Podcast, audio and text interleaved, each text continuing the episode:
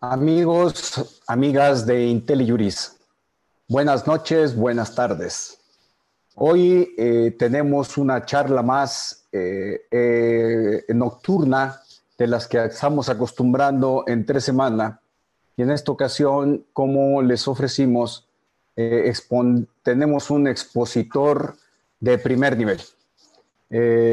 nuestro querido maestro Antonio Silva Oropesa quien vendrá a exponernos eh, el tema de los principios generales de los concursos mercantiles. Nuestro buen amigo Antonio es un connotado, reconocido maestro de derecho concursal, eh, eh, de, medios alternativos de solución de controversias. fue presidente del Instituto Iberoamericano de Concursos Mercantiles ha trabajado durante más de 30 años en concursos mercantiles y antes suspensiones de pago y quiebras. Bienvenido, Antonio, muchas gracias por eh, participar en este evento que para nosotros hoy se viste de gala. gracias, gracias, Antonio. De, de nueva cuenta, bienvenido. Muchas gracias, gracias por la invitación.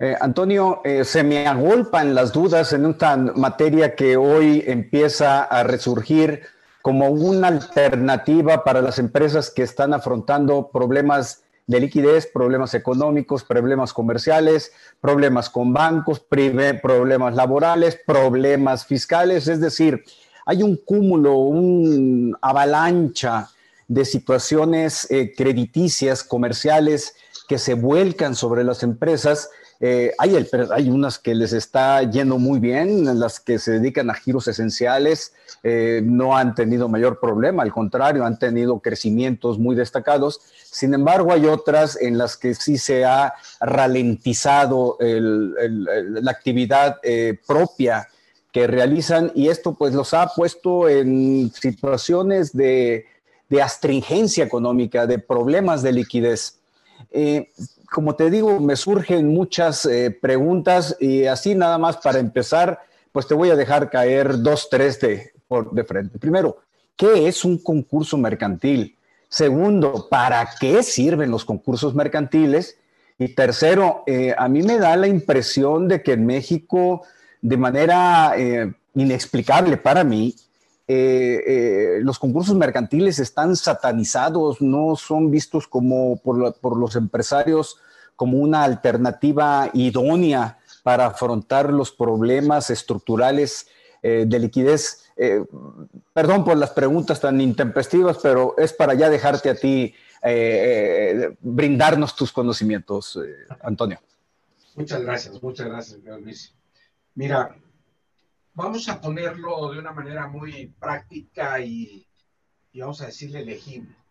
Un concurso mercantil es un instrumento, una herramienta con la que cuenta un comerciante, persona física o moral, para efectos de que en el caso de que tuviera una eh, insolvencia, llevara a cabo un procedimiento jurisdiccional.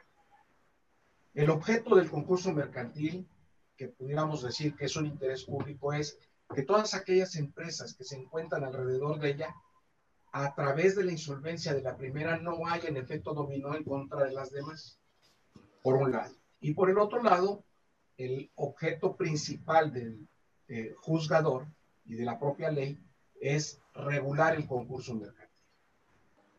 Básicamente, eso es lo que debemos entender en cuanto al concurso mercantil. La ley nos establece algunas bases, algunas cuestiones de procedimiento que debemos de seguir respecto de eh, qué tipo de empresas, eh, qué tipo de personas pueden venir al concurso mercantil, qué tipo de personajes participan, por un lado, y por el otro lado, quiénes en determinado momento pueden solicitar o demandar un concurso mercantil. Y esto es muy importante. Antes hablábamos de una demanda.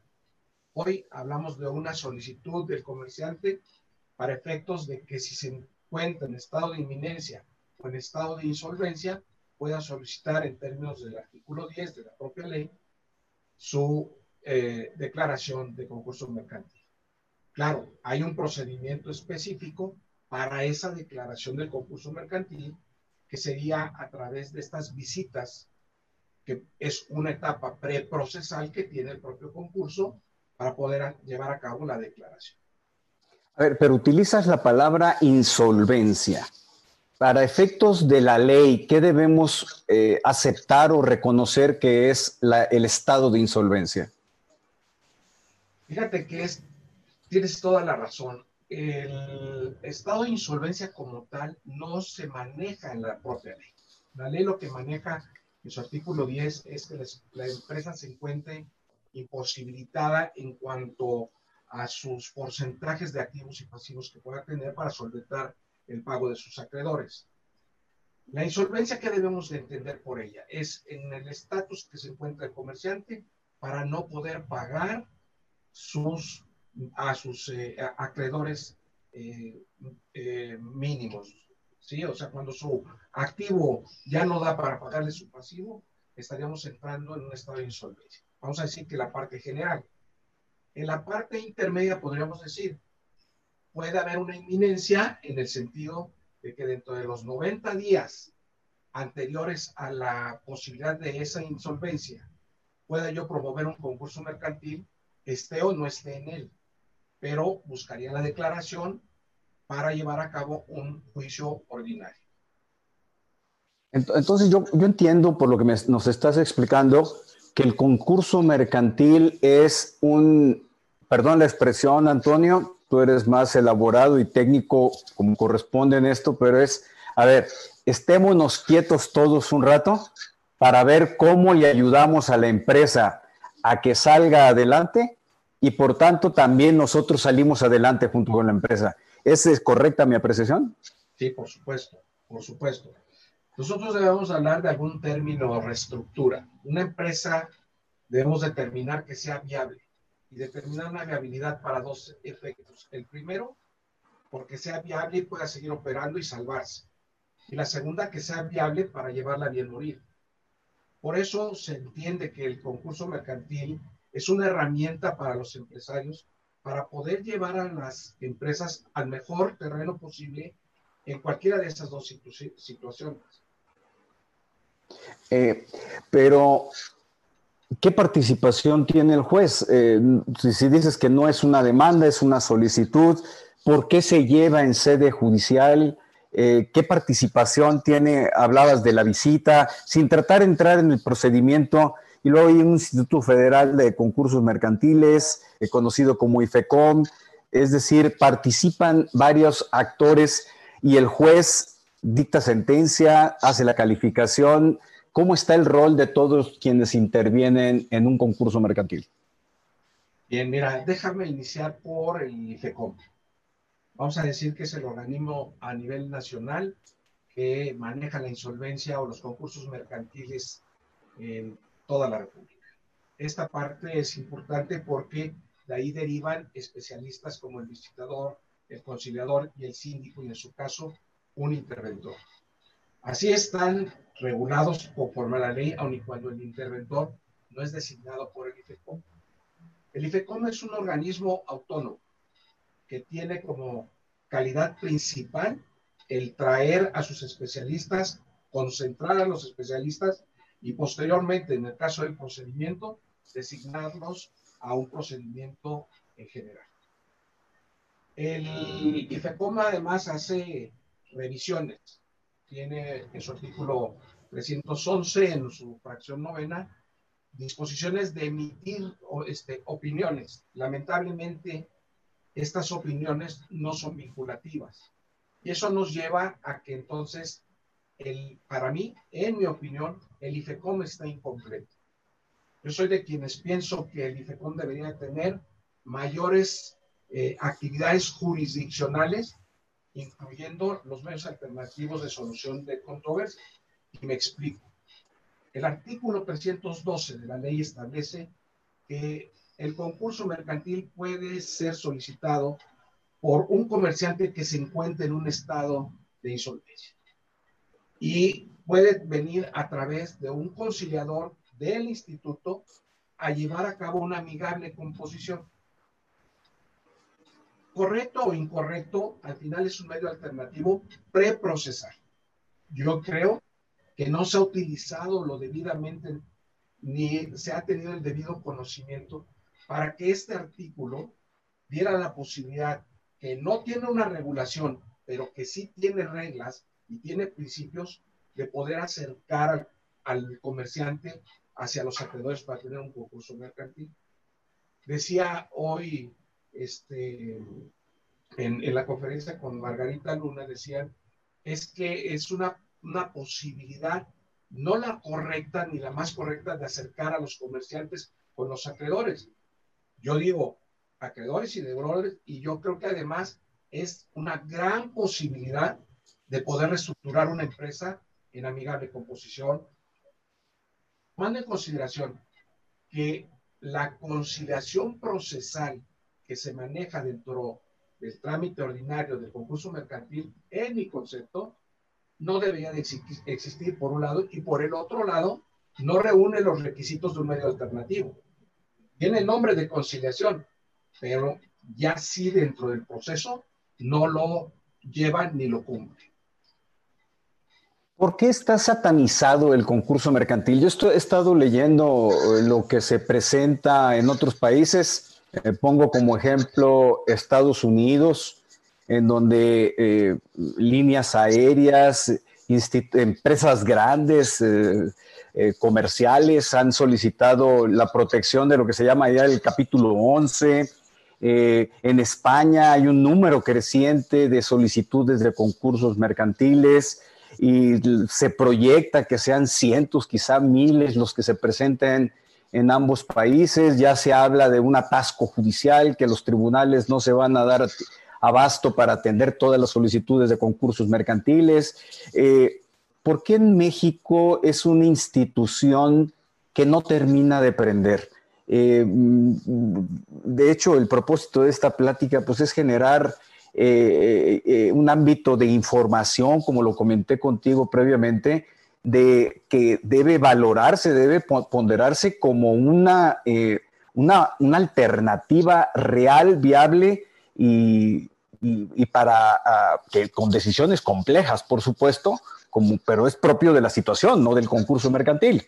Eh, ¿Cómo, en tu larga experiencia, 30 años ya en esta cancha, eh, ¿de dónde viene ese concepto de satanización?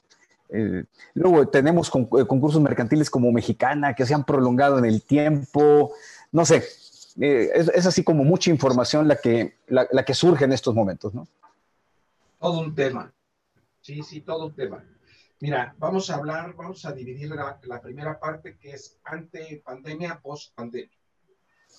Ante pandemia, nosotros venimos del año 94-95 de aquel diciembre negro, ¿no? De la caída de, del sistema financiero y que da como consecuencia la necesidad de modificar las legislaciones eh, financieras, económicas y además la de quiebras y de suspensión de pagos, entrando en vigor la ley de concursos mercantiles.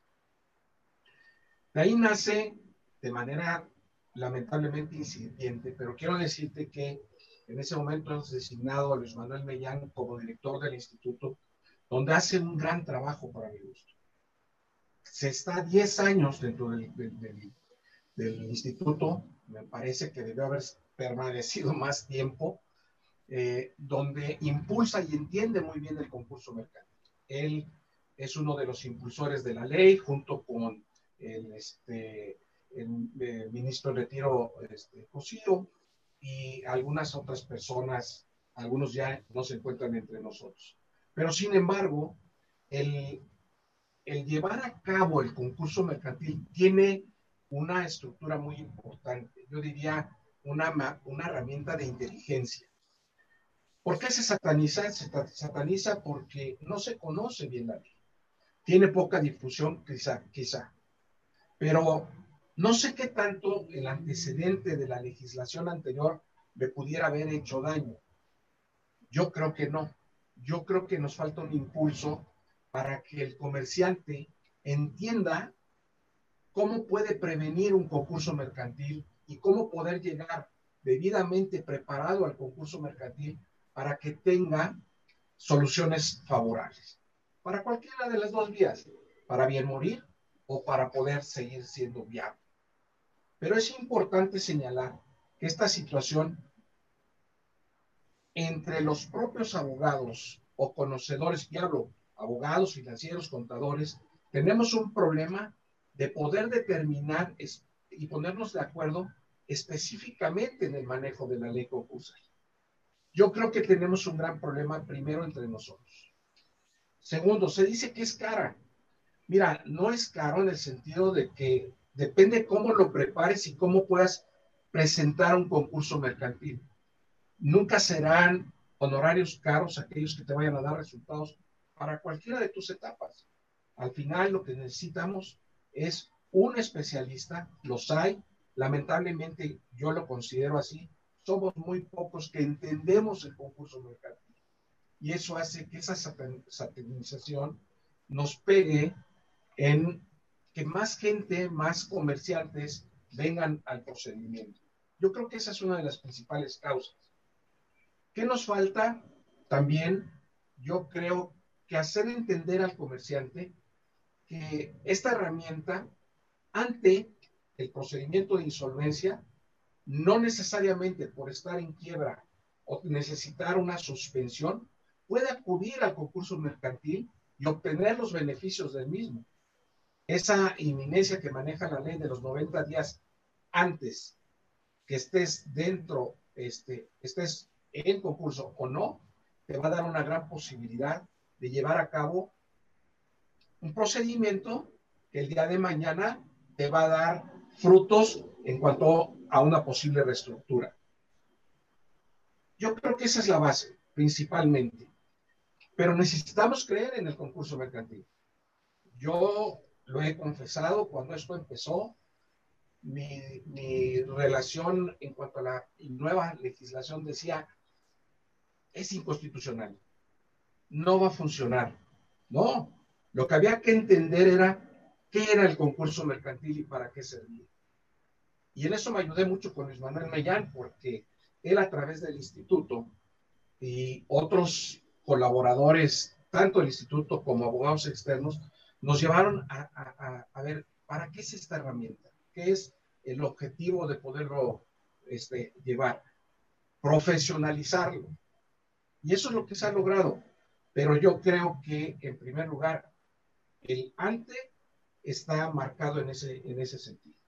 Ahora, en el post pandemia tenemos hoy por hoy una necesidad de cualquier tipo de sociedad para buscar estructuras antes y dentro del propio concurso mercantil yo creo que es un momento de que el comerciante entienda que esta herramienta le va a ser de muchísima utilidad, que le va a ayudar a estar en mejores condiciones. Necesitamos capital, necesitamos financiamiento. Hoy el gobierno nos ha establecido, a través del señor presidente, que las empresas, hasta que no quiebren, no se verá el siguiente paso para poderles ayudar a ver si salen adelante o no me parece un error, un error garrafal, porque lo que la empresa necesita hoy, ante estos setenta y tantos días de no haber laborado, es echar a andar la planta productiva, echar a andar y, y, tratar de sostener la planta laboral y buscar producción. Si no tenemos producción, la economía no camina, no hay flujo. Entonces, esa es la parte importante. Eh, surgen ya algunas preguntas aquí que nos hacen a través de mensajes, Antonio. Eh, son preguntas eh, básicas, pero creo que son un punto de partida importante. ¿Quiénes pueden solicitar el concurso mercantil? ¿Cualquier persona física, moral, un abogado? ¿Quiénes pueden pedir la autorización? Esa es la primera pregunta. Y la segunda, ¿quiénes son los jueces competentes? Y nada más en la Ciudad de México, en todo el país. Eh, ¿cómo, se articula esta parte eh, primera eh, a considerar en los concursos? Muy bien. Mira, la solicitud la puede hacer cualquier acreedor. La demanda la puede hacer el grupo de acreedores. Perdona, este, este, la solicitud la va a hacer el comerciante. Tiene que ser una persona moral, o una física que esté dedicada a la actividad comercial. abro un paréntesis muy breve, la persona física no comerciante no participa del concurso mercantil. Ahora bien, demandan el Ministerio Público, un grupo de acreedores, este, aquellas personas que estén interesadas, incluyendo al Ministerio Público en el caso particular, como por ejemplo lo fue Publi 13 o como ha sido Oceanografía, etcétera, etcétera. Entonces, solicitud vamos a ponerla al eh, comerciante particularmente. Ahora, destacar que es el que esté en actividad de actos de comercio establecidas por el Código de Comercio. Si no reúne esos requisitos, no puede ser comerciante. Ahora, hay una excepción. Un comerciante que tenga 400 mil UDIs menos de, esos, de esa cantidad, le es opcional eh, poder ir al concurso mercantil o no. Estamos hablando que las UDIs eh, multiplicadas en este momento deben ser como 2 millones 400 mil pesos, por ahí así. Entonces, un comerciante, mi pyme, pyme, de 2 millones 400 mil pesos, le será potestativo ir al procedimiento concursal.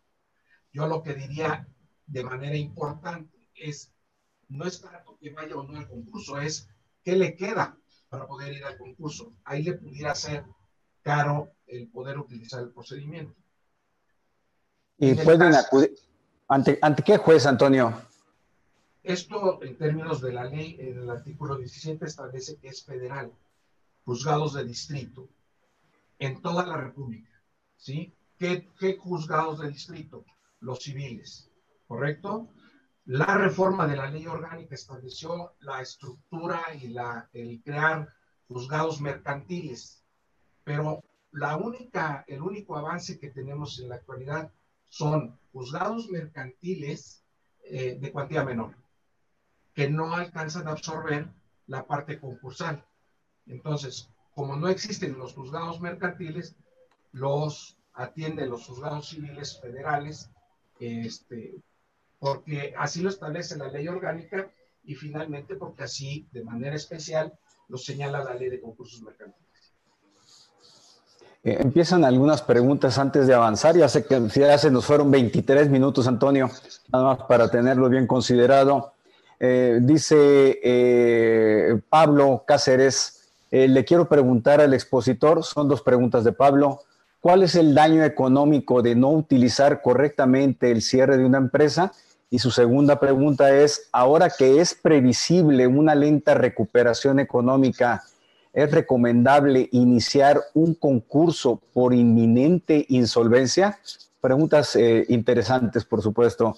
Eh, nos, nos recomienda si te acercas un poquito más al, al, al, al auricular de tu computadora. Gracias, Antonio. Bien, a ver, eh, hablemos de la segunda porque es eh, en este momento la parte más delicada, el ante y el post.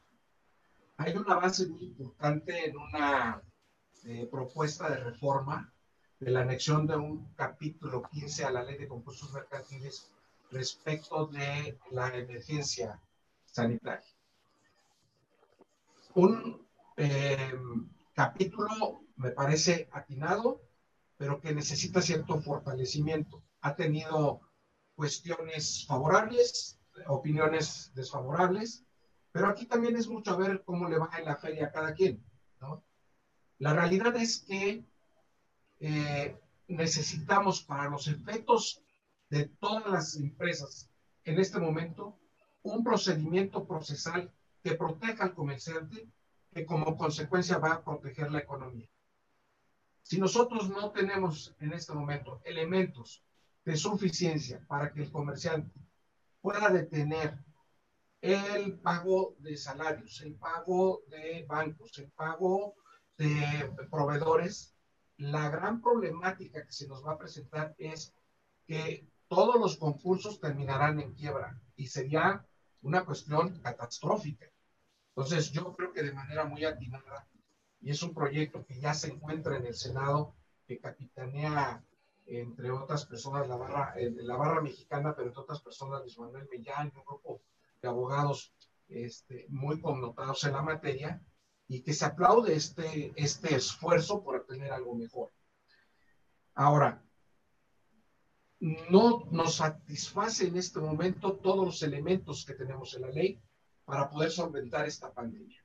Esta pandemia es altamente grave y el problema es que nadie estaba preparado para ello.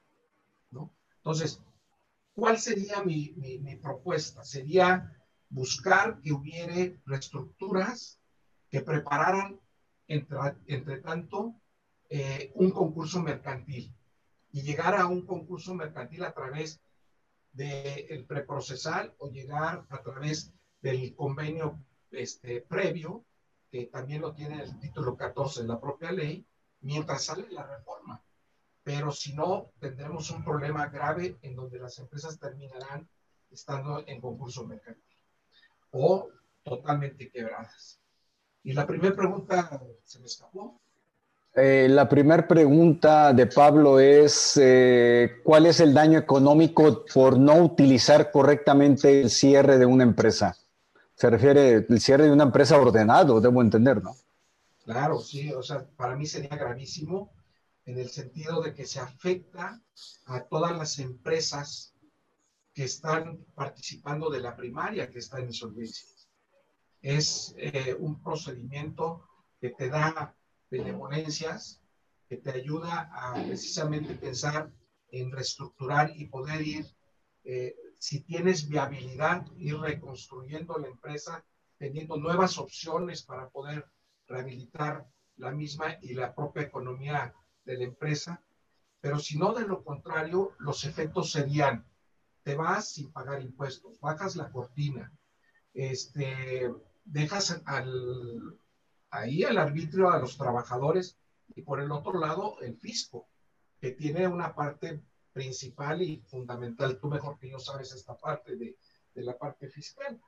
Pero yo creo que sí se crea un daño económico muy importante con respecto de que no se utilice la herramienta. Tenemos aproximadamente unas 300 mil, antes del COVID, 300 mil y tantas empresas que eh, no vinieron al concurso mercantil y que finalmente yo creo que el efecto ha sido de daño a la economía. Nosotros tenemos registrados en la actualidad 950 procedimientos en 20 años. Entonces, podríamos regresar a tu, a tu pregunta, es ¿por qué está satanizado esto? Bueno, pues alguna de ellas podría ser esa, esa circunstancia, pero tenemos muy pocos procedimientos.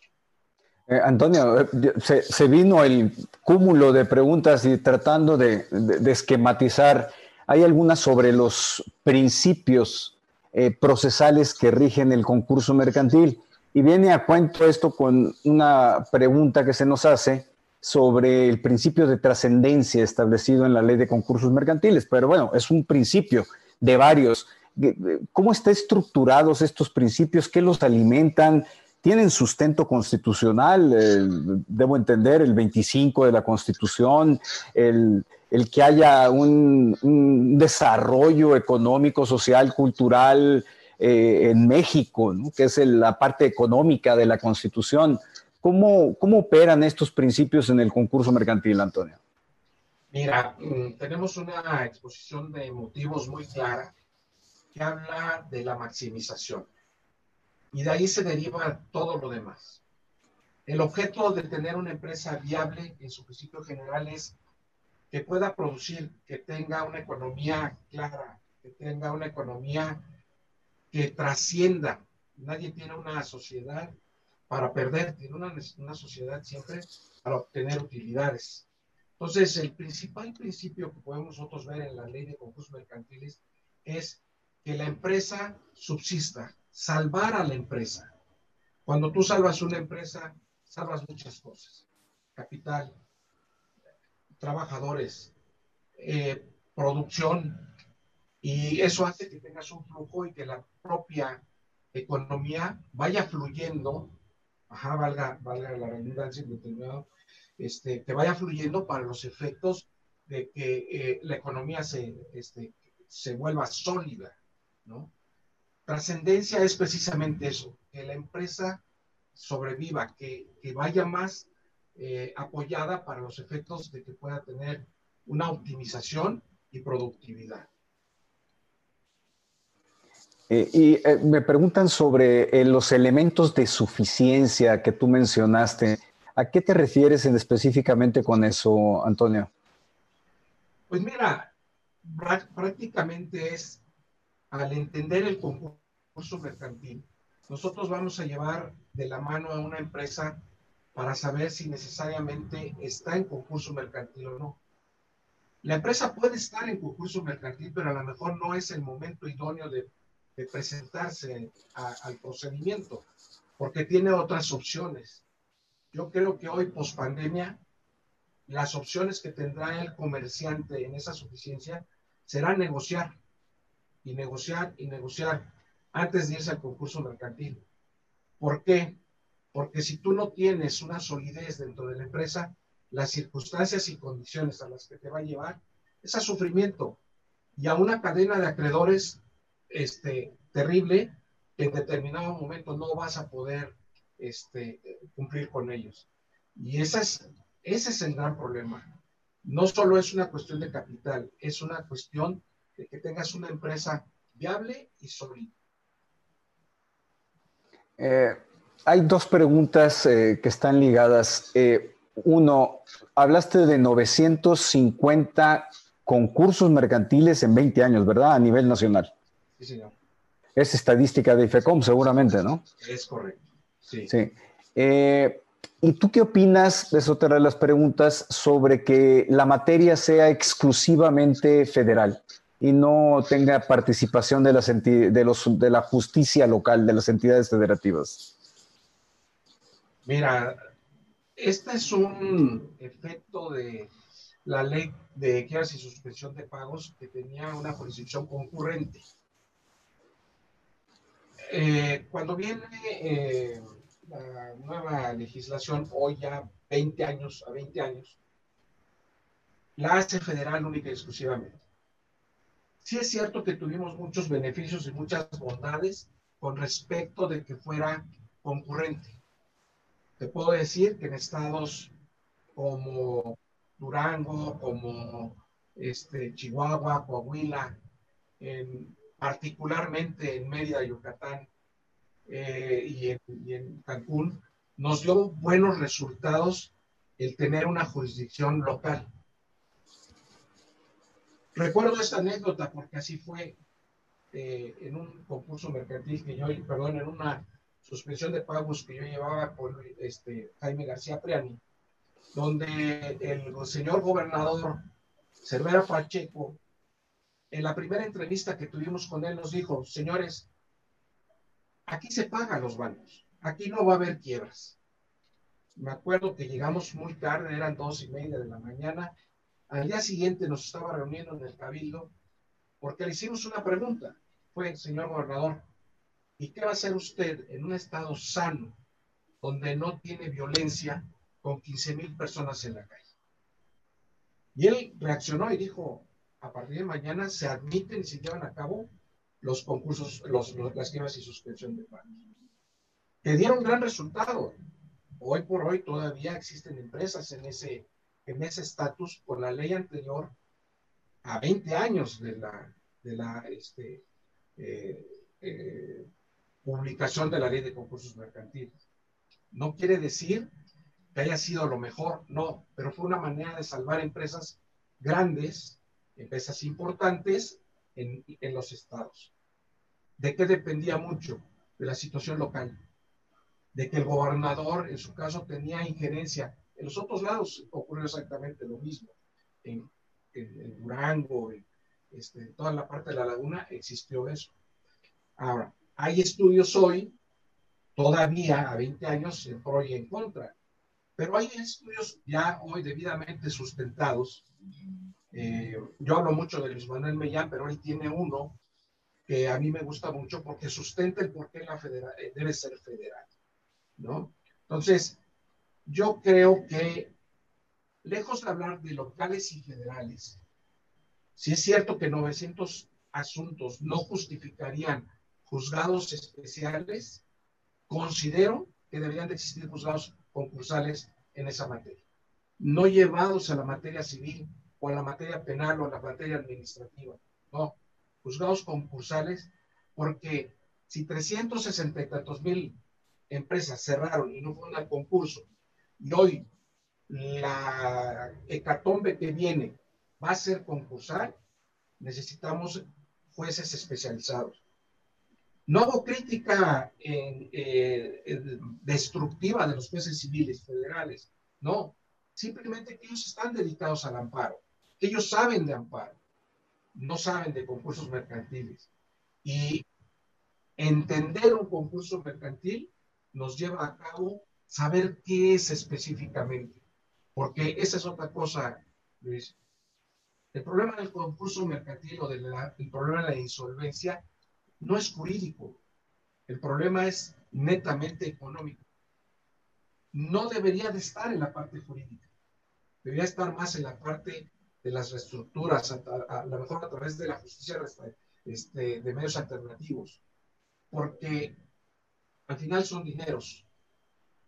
Esa es la parte que considero que puede ayudar a través de los juzgados mercantiles, si se constituyeran, y si no, que se hagan juzgados concursales especializados.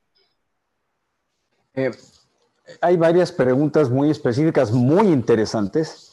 Eh, antes de atenderlas, sí me gustaría, si nos ayudas, Antonio, hacer un recorrido de la estructura de la ley o del, eh, del concurso mercantil en sus etapas. se llega con la solicitud, ¿Qué pasa? Pues no, tiene que haber una legitimación, se tienen que acreditar supuestos.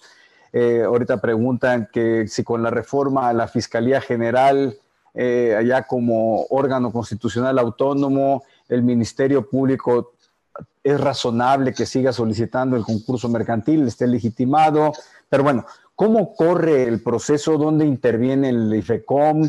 Eh, ¿Dónde están los visitadores? Etcétera. Toda, toda esa parte eh, procesal, así en lo estructural para, para ubicar el tema? Mira, inicia, vamos a decir, con una solicitud o una demanda. Esto lo recibe el juez federal. Lamentablemente, creo yo, que debería de, todas las debería de recibir a trámite, pero no es así.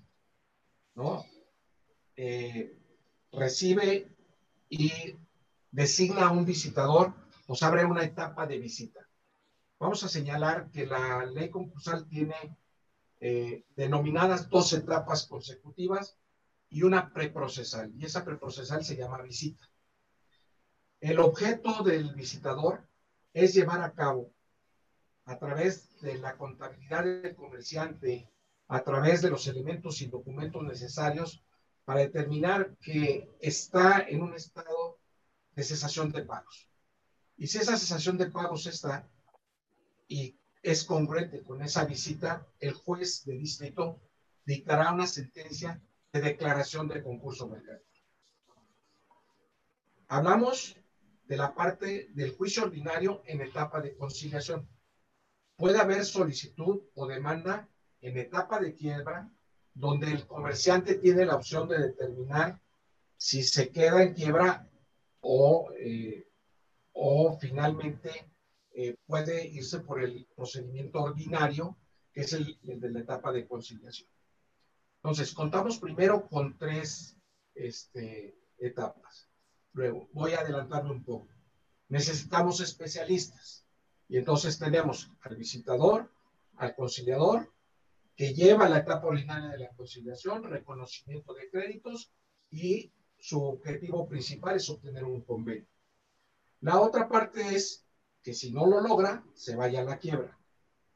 El reconocimiento de créditos tiene también un objetivo que es reconocer a los acreedores para los efectos de tener una masa entre activo y pasivo que ya de alguna manera está estudiada con la visita y que con esta se pueda eh, con arreglo a los eh, eh, acreedores, llegar a un convenio.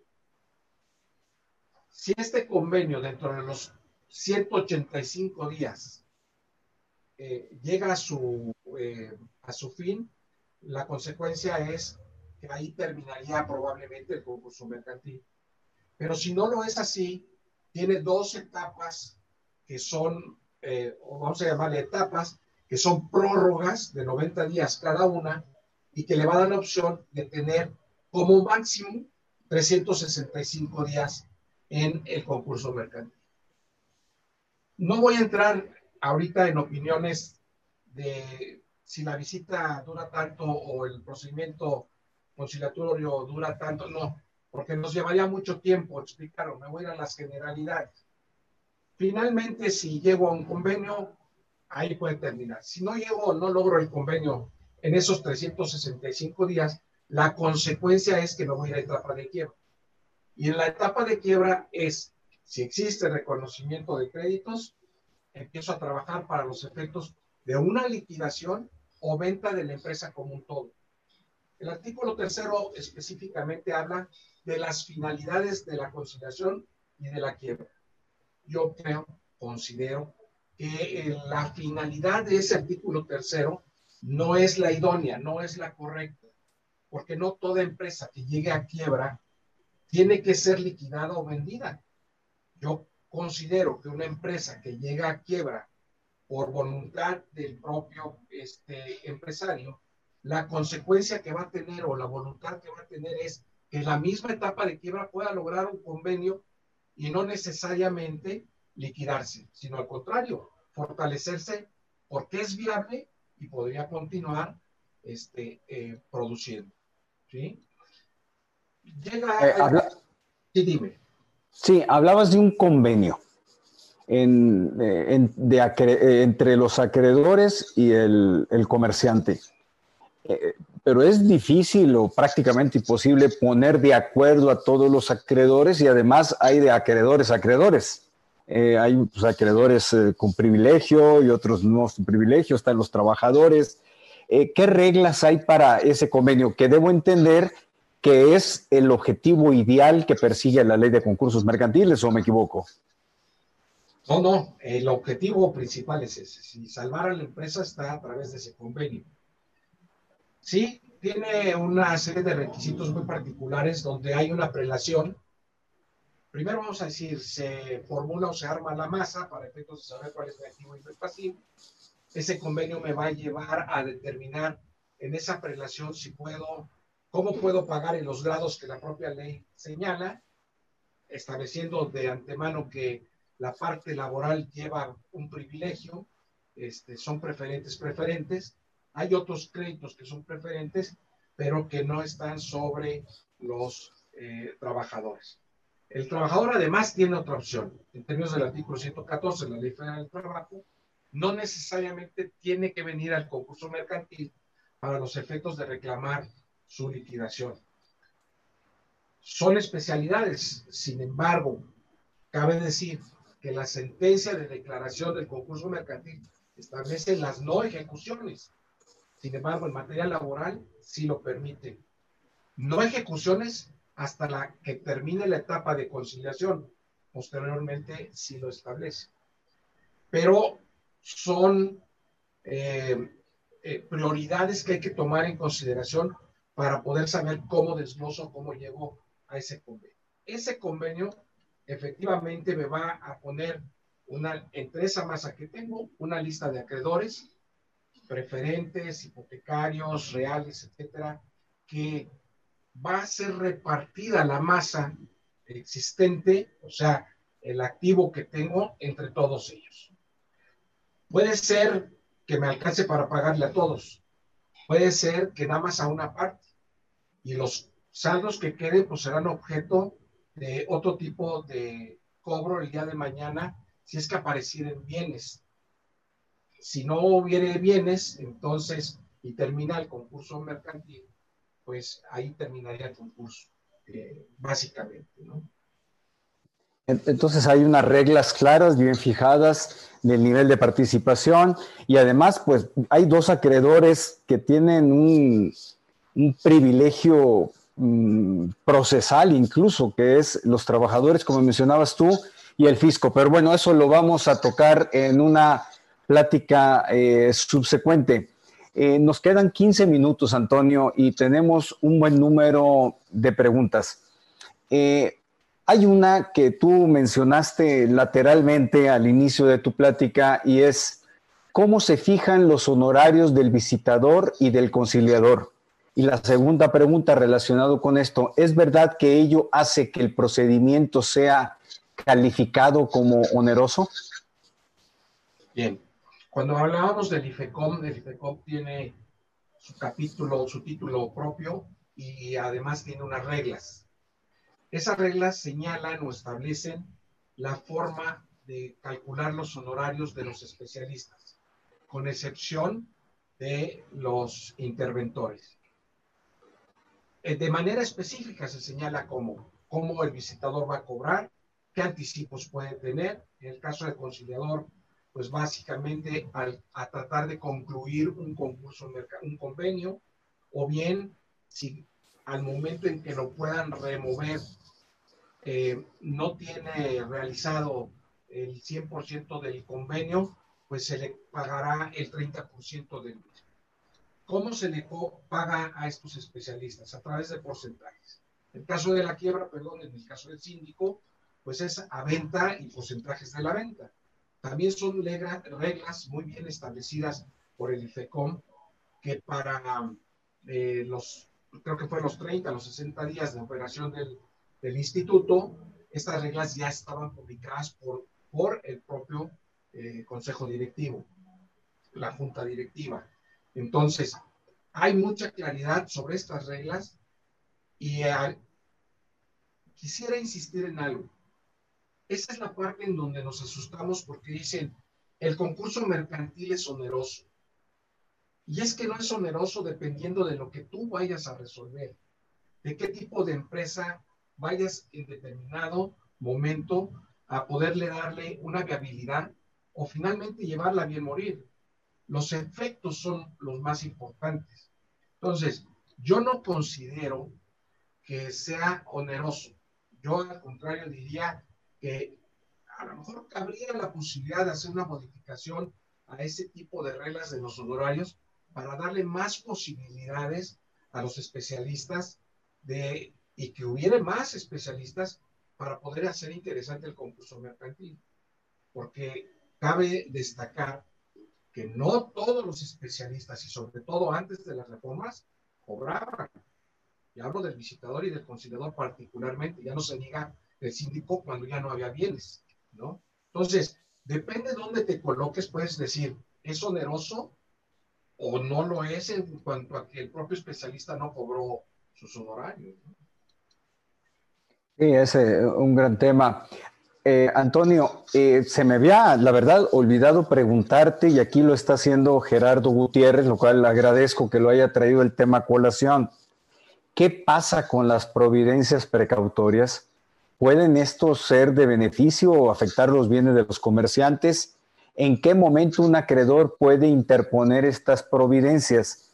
A mí me parece muy importante este tema porque es, oigan, en lo que me caigo y en lo que me ayuda el concurso mercantil, tú juez, dame oportunidad de detener un poquito estos temas que me están angustiando, me están agobiando y en un momento dado me pueden llevar al, a una situación ya incontrolable. ¿Cómo está esta regulación de las providencias precautorias? ¿Se les llama así son medidas cautelares? ¿Qué denominación tienen en la ley de concursos mercantiles? Mira, hay, como bien lo, lo sabes, eh, hay medidas cautelares preprocesales, ¿no? Que puedes tú en determinado momento, antes de irte al concurso mercantil o presentar un, concurso, perdón, un estado de insolvencia, poderlas promover. Eh, y con ellas podrías irte al concurso mercantil. Las primeras providencias, si están establecidas en la ley, las primeras providencias las puede poner el juez. Y por el otro lado, las puede solicitar el propio visitador o el conciliador en su momento. ¿Qué objetivo tiene? El proteger a la empresa, ¿no? En tanto no se dicte una declaración de concurso mercantil que es la única manera en que podamos decir, hay concurso mercantil, esas medidas cautelares, esas medidas precautorias, nos van a llevar a detener a, las ejecuciones en determinado momento de los propios comerciantes, de las propias sentencias o de las propias ejecuciones que tengamos en puerta. ¿Qué es lo aconsejable? Bien, si son necesarias, promuévelas, porque se ha dado el problema de que por cualquier cosa se promueven medidas cautelares. Y eso no es beneficio para el propio procedimiento. Entonces, se vicia y el propio juzgador en determinado momento ya no les da la importancia que merece una empresa, cual sea, ya no les da esa importancia y finalmente esas medidas cautelares incluso podrían ser modificadas.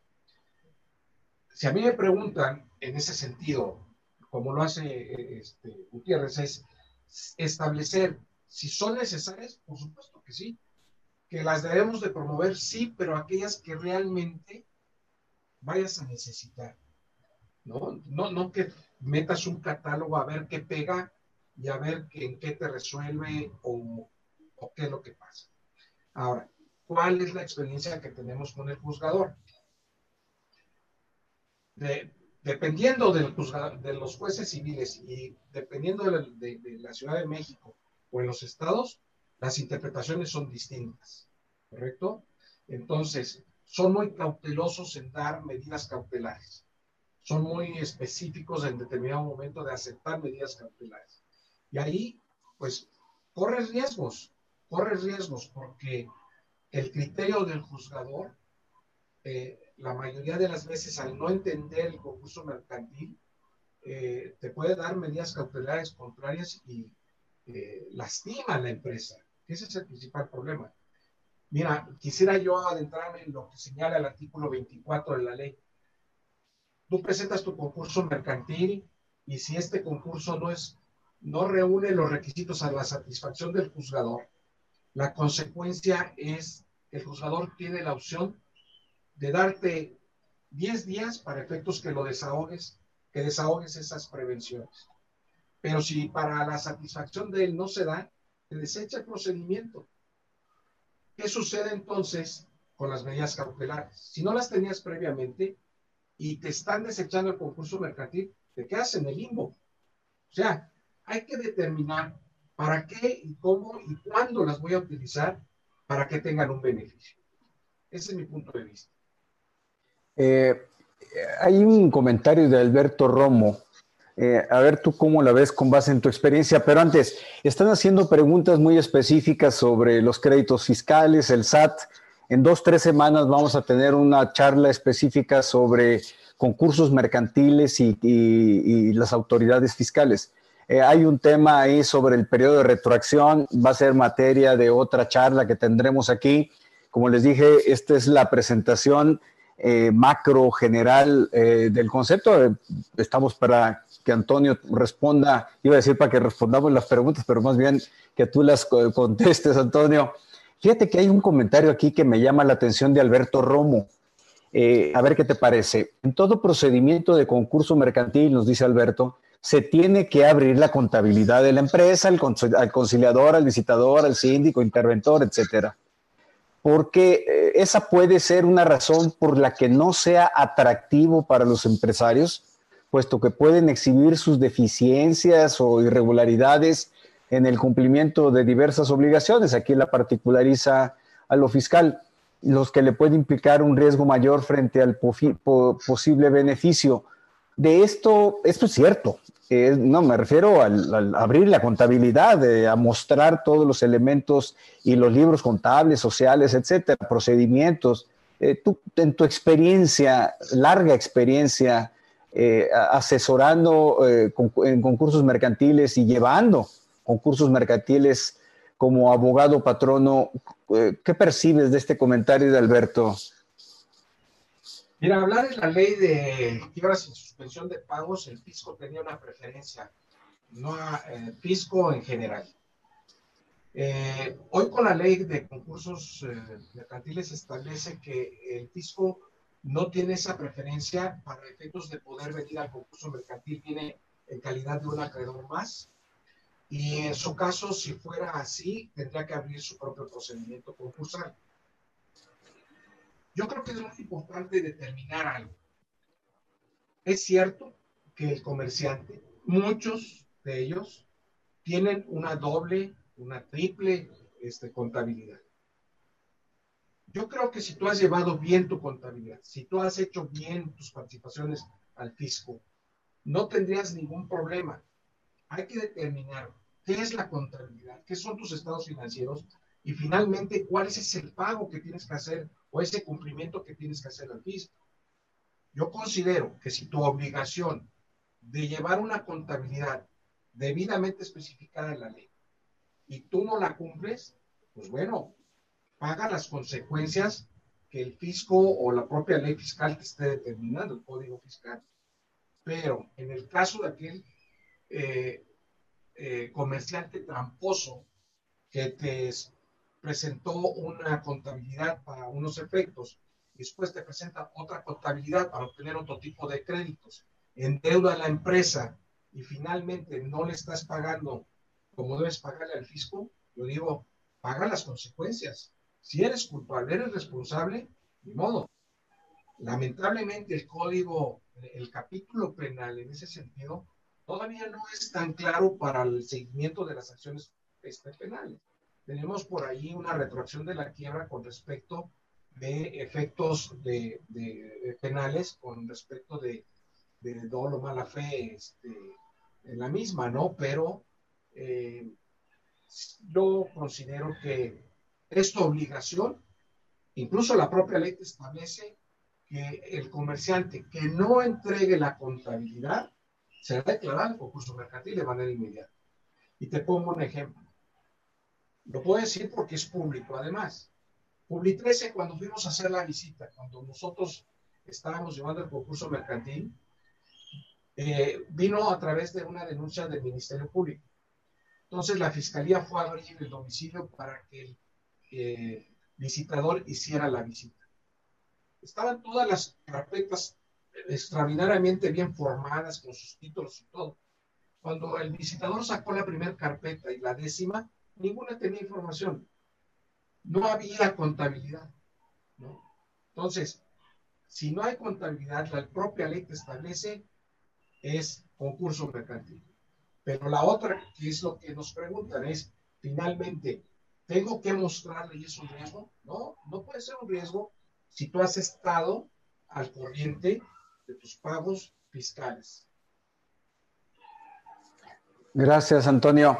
Ya para cerrar, eh, pues ya vimos quién puede solicitar el concurso mercantil, en qué supuestos, creo que mencionaste el artículo 10 o 14, eh, para que se actualice ya hablamos de las ventajas del concurso mercantil, que fue una parte expositiva larga eh, que, vimos. Eh, me parece que para los propósitos de esta charla hemos satisfecho eh, un primer objetivo, muchas preguntas, eso nos, nos llevó a, diversos derroteros, pero precisamente era, es el propósito. muchas gracias, Antonio, por compartirnos tu experiencia, tus conocimientos, tu eh, buen ánimo de transmitir lo que sabes de manera generosa, abierta y propositiva. Eh, muchas gracias, eh, amigas y amigos de IntelliJuris. Mañana no se pierdan el, el, seminario a las 8 de la noche, hora de la Ciudad de México, que estará coordinado por el ministro José Ramón Cosío que lleva por título Procesos electorales y pandemia, que es todo un tema que traemos pendiente en relación con las determinaciones que debe tomar el INE, los, preparativos para los procesos electorales que están en puerta en este año y el siguiente. Eh, estará muy, muy interesante con dos grandes expositores. Eh, Antonio, gracias nuevamente, un abrazo a la distancia y estaremos en contacto. Gracias, buenas noches a todos.